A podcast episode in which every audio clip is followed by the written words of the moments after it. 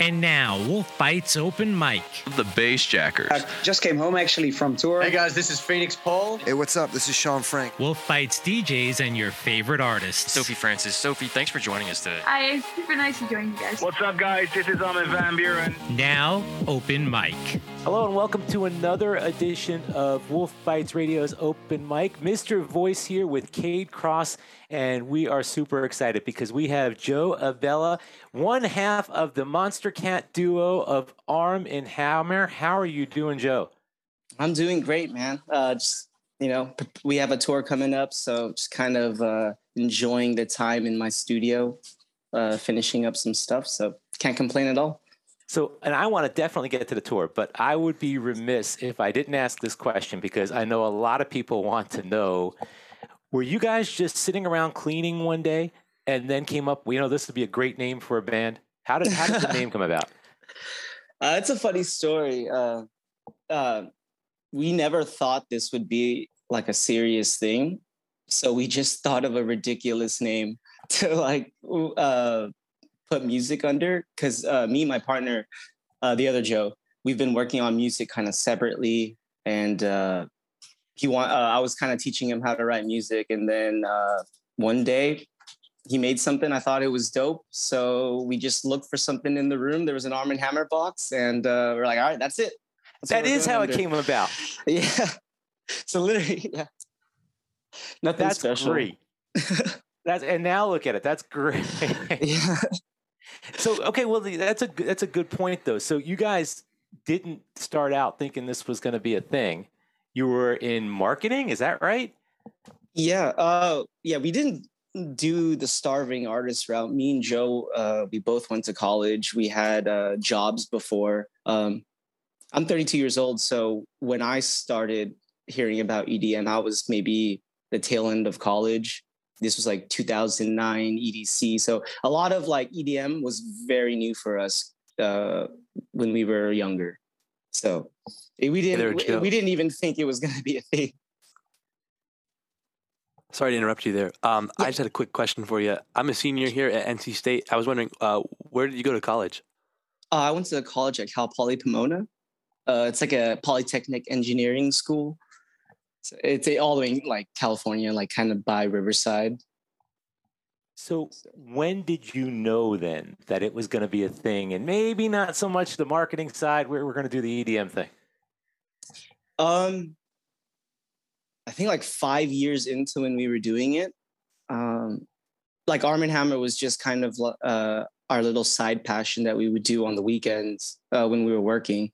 So it wasn't until we were starting to generate money within like our fifth year and then we were starting to make at least close to like what we were making at our real jobs. So we were just like i mean why not pursue it? We're making close to what we're making now. So that's what i think uh after like our fifth year that's when we went all in both of us money is always a good thing yeah i mean it, financial stability is definitely uh something that was kind of taught to us. So we didn't, you know, uh, we took it the very slow, methodical route.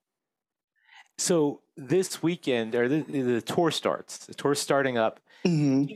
Given everything that's been going on in the world, and, and there's been a little bit that's been going on in the world, does this have a little extra excitement to get going? Oh man, yeah. I mean, it's uh that whole pandemic. Uh, me and Joe joke around. We were like the, you know, uh, when open like live entertainment type of uh, forums started opening up, we were just so excited that we get to join the adults again. Like uh, we're never that year and a half of not being able to, you know, live out our dreams kind of just really, you know, struck us. So we're not taking anything for granted. Like we hope this tour, you know, uh, God forbid anything goes wrong, but you know, we're just enjoying it. What are you looking for most uh, forward to most about it? Uh, just testing out new music. Uh, the best part about the live experience, I feel like, is for us, is we get to uh, play a lot of unreleased things in our set that, uh, and we get real, real time feedback of what works and what doesn't. So a lot of our songwriting process just come kind of comes from that. We'll test out a track at a show. We'll see if it works. If not, then we work. We go back into the lab. We rework it, and we kind of uh, build it as we go along. see, and, and that's one of the things I wanted to ask too. Like, you're out there performing. When do you know that you've got the crowd? Um, it's really tough because different markets, uh, different areas just have, I guess, different tastes. But I think we know when we just see. I the funny thing is we can see everyone in the crowd. So we're when we see like you know, kind of just ha- hands in the air, people letting loose. I think that's when we know like, oh, this is something like they're they're just feeling they're vibing with the song. So, like, okay, so you've played EDC Las Vegas, Palladium, some other big venues.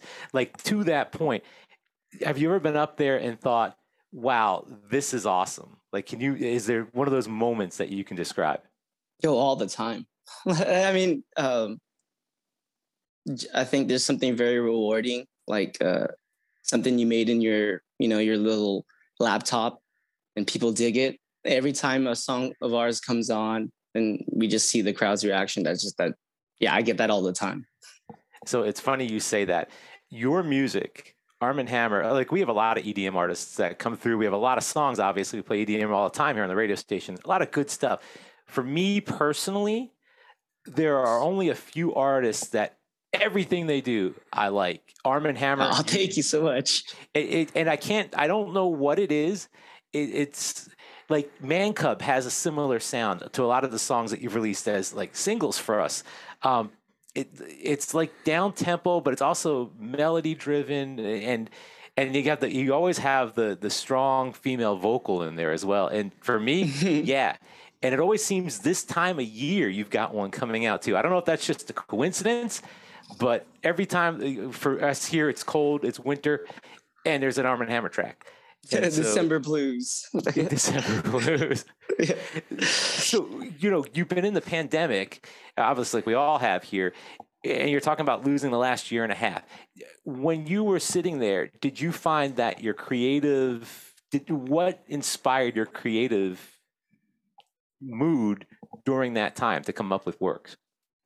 Um, I think just like life experiences in general, like, uh, I think as an artist, the ability to kind of pull from that well of life experiences uh, just was enough for me at least to stay inspired. Because, but um, obviously, just day in and day out, waking up. My my studio is just like an, a very simple home studio. So I really, uh, literally, right next to my bed. So the only thing I could do is just try to, I guess, tap into that every day and then uh, that's it was really i know it was really hard for creatives though. Uh, a lot of art comes from just going around and experiencing so it was definitely it wasn't easy at all. But we're here now so i'm happy. Hey joe i've got another question for you about that. Yeah. um, you're just speaking on the creative process when making songs and i know at least from my research on you guys, it said that you started out in Los Angeles. And I was wondering if you could speak on uh, what it's like to make music in such a competitive market like that with so many young musicians trying to get their foot in the door. Uh, I mean, it's a double edged sword. Obviously, uh, you know, it's uh, with a like it's really saturated as far as you know uh, art com- is involved. So competing for the limited uh, you know set times in the area or in LA in general was uh was pretty difficult but I I don't know it's just the community uh I that's the best part about it is that just such a wide array of uh just different types of genres and other DJs and then everyone's kind of in the grind together. So it seems it feels like more like a community but in real i mean in reality it's also you know, an individual type of creative endeavor. So the Waiting for Love tour kicks off here this weekend. We're in the Triangle, which is Raleigh, Durham, Cary, uh, Chapel Hill, North Carolina. You get to Charlotte, which is about two and a half hours away in March. But also in March, the Waiting for Love EP drops. Uh, can you talk about how that's coming together? Yeah, uh, the Waiting for Love EP was it was kind of just a collective group of projects we've been working on uh, during the pandemic. So a lot of it had to kind of deal with just yeah, a lot of the messages are like kind of like isolation, uh, a lot of just kind of introspective we didn't want to do a typical love song because we know love is kind of messy. So we kind of just wanted to really dive into uh, unique perspectives on love, like and uh, kind of like uh, the isolation of it. Uh, that makes sense. Yeah, I mean it does. And and to that point, so like when you're starting to put together a track, how do you like where is the beginning? Do you just hear something or you have a thought and you jot it down and then you just start working through it? Um, no, we're, we're constantly working on music. So I we have for every one song that we release, there's probably five that you know will never see the light of day. But uh I mean, uh I I mean, we're both just fans of the creative process. So what we'll do is just we kind of have a bare bones uh like uh idea and we'll send it to you know a vocalist that we want to work with and then we just kind of build it together we'll rewrite and rewrite and rewrite all the time it's a it's definitely a very organic process and you brought up too you sent it to a vocalist so you've worked with Helene on anywhere uh, mm-hmm. lenny uh, coming home. Lenny's parents live in Durham, by the way. Shout out to Lenny's parents. Oh, shout out to Lenny. They're they're in range of our signal, so you never know, right? Yeah. Do you do you have vocalists that you know you want to work with, or or because I know you've got Hammer Sound. Is there a vocalist that fits Hammer Sound? Uh, no. I think I. I think it's we're looking for vocalists that really sing with authenticity. Now, That's not that's a bad word to use because I'm sure all vocalists are singing from a place of uh, authenticity. But uh, we, know, the ones that really stuck out to us, we can hear hear it in their voices, and that's the most important thing. That the thing that they're singing about or writing about is really a, is really making a connection with them because we don't we like to just work hands on with them. We don't want to dictate how a song's supposed to go because we think, I think it's more organic that way. It's natural. I know, speaking of the vocalist, I saw your guys' YouTube promo, and coming up soon, you've got Falling Apart with Ron.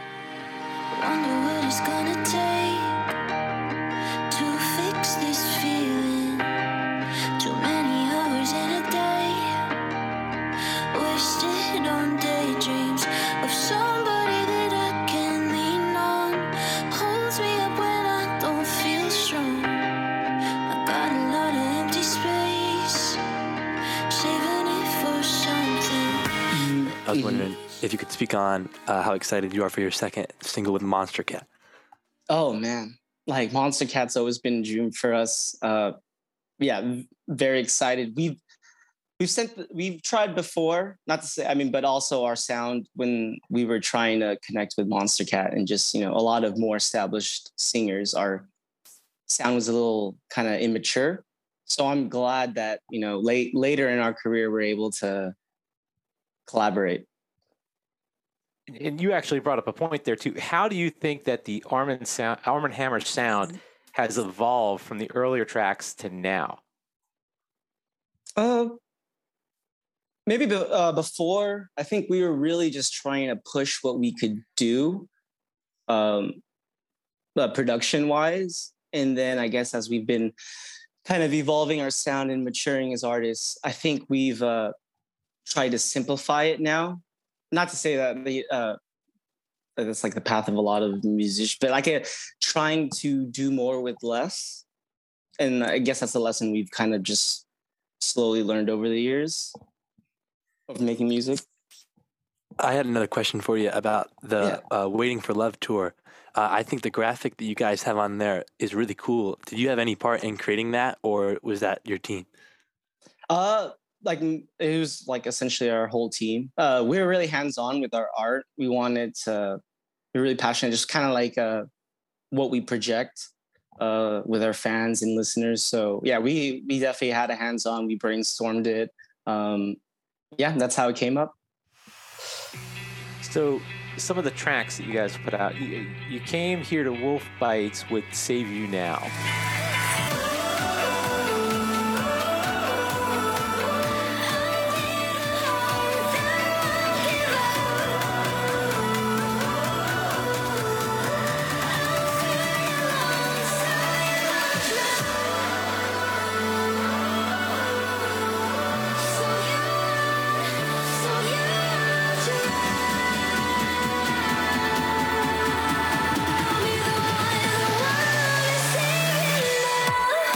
Was our first song that we played for you guys, uh, Arm and Hammer. Can you talk a little bit about how that song came about? That was when we were writing our first real album, and it was we met uh we met Rico and Miella like uh, early on in their careers, and uh, that song was kind of been sitting around for two years before it even got released. Um, and it, it was just kind of me and Joe like to really, I guess, connect with you know up and coming singers. That's worked with a bunch of our friends too. So kind of just was in our back pocket for a little bit, but uh, yeah, that, that there wasn't really a plan around it. Haley Ann's also been on this podcast. You had anywhere. You can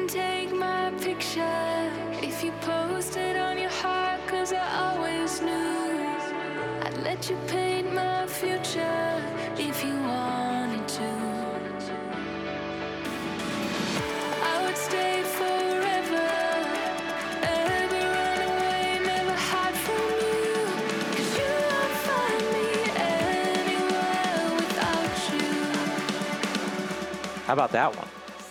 Oh man, uh, well, I mean, shout out to our boys Adventure Club. Uh, they kind of sent us an idea, and we loved it. The song was originally a, a remix for Teenage Crime uh, that we were kind of just. It was just supposed. Yeah, uh, I think if you look back, we used to play it out. It was it, we used to play it out for all our shows, and then. Um, Adventure Club came to us and he was like, "Hey, Haley lo- loves the track. She wants to sing on it." And then once we once we got that first uh, cut up of it, it was wow, that's this is going to be something. And, And I was just looking, looking over my shoulder right now to see. See, okay, so "Saving Lives" with Belle Renee is what we're playing now here on Wolf Bites. Came to us back in December.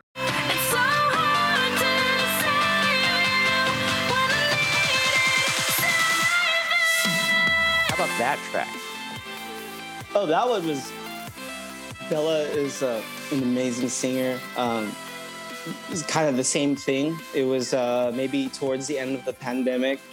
Um, we were listening like I was listening to a lot of like indie rock, uh, kind of like pop punk type stuff, and I wanted to. I play guitar, so uh, when we wrote that track, I just came up with that first melody, and then um, kind of sent it around. She was she wrote to it. We loved it, and then uh, kind of just built it from there. And I was thinking it was coming on, actually, like on our radio station, like one song from now. I was that's why I was trying to look up on the computer to see when it was getting ready to play, and the computer keeps guys. jumping around. Yeah, no, I know. It's timely, right?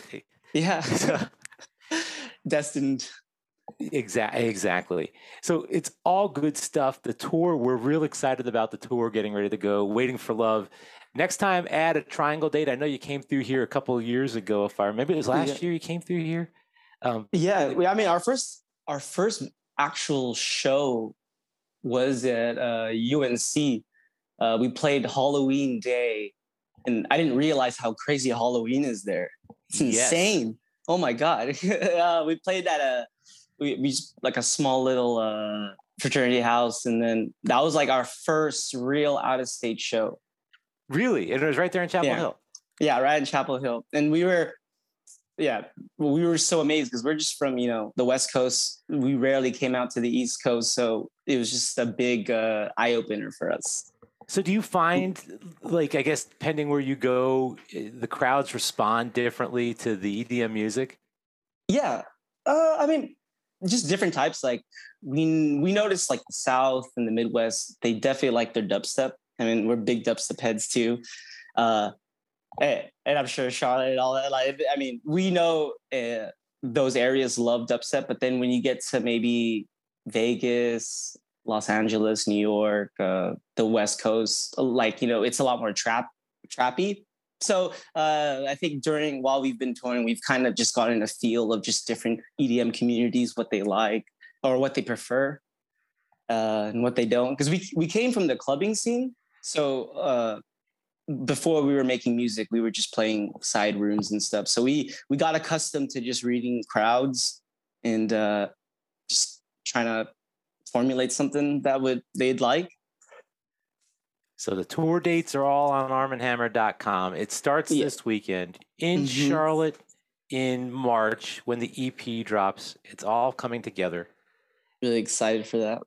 Awesome. Joe, thank you so much for joining us here today. Thank you for having me. Yeah, no, and all the best with the tour. I know it's got to be exciting to, to get out there. Joe Avella from Arm and Hammer right here on Wolf Bites Open Mic. Hey, if you like this, please subscribe, uh, leave some comments. Uh, I'm Mr. Voice. Kate Cross with me. We'll see you next time right here on Wolf Bites Open Mic.